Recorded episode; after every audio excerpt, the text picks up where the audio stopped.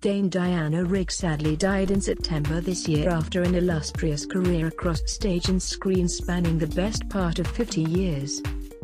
As Dame Diana makes a posthumous appearance in the BBC psychological thriller series Black Narcissus, her co-star Karen Bryson paid tribute to the legendary actress.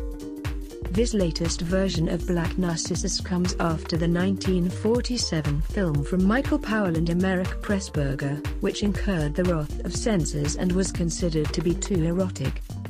However, the movie was subsequently hailed as a classic with the forthcoming series promising to pay tribute to its forebear.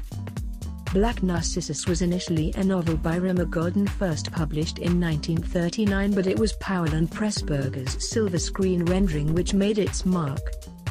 Black Narcissus is one of Dame Diana's final performances before she died on September 10, 2020 aged 82 after suffering from lung cancer. Dame Diana had a distinguished career which saw her become a sex symbol thanks to her iconic performance as Emma Peel in the Avengers TV series as well as playing a Bond girl in the movie on Her Majesty's Secret Service opposite George Lazenby's 007. She worked consistently throughout the years and more recently earned herself a new legion of fans the world over thanks to her searing portrayal of the acerbic matriarch and the self-styled Queen of Thorns Lady Olenna Tyrell in HBO's fantasy epic Game of Thrones. Along with Black Narcissus, Dame Diana will be posthumously featuring in the film Last Night in Soho, which is in post-production according to IMDb.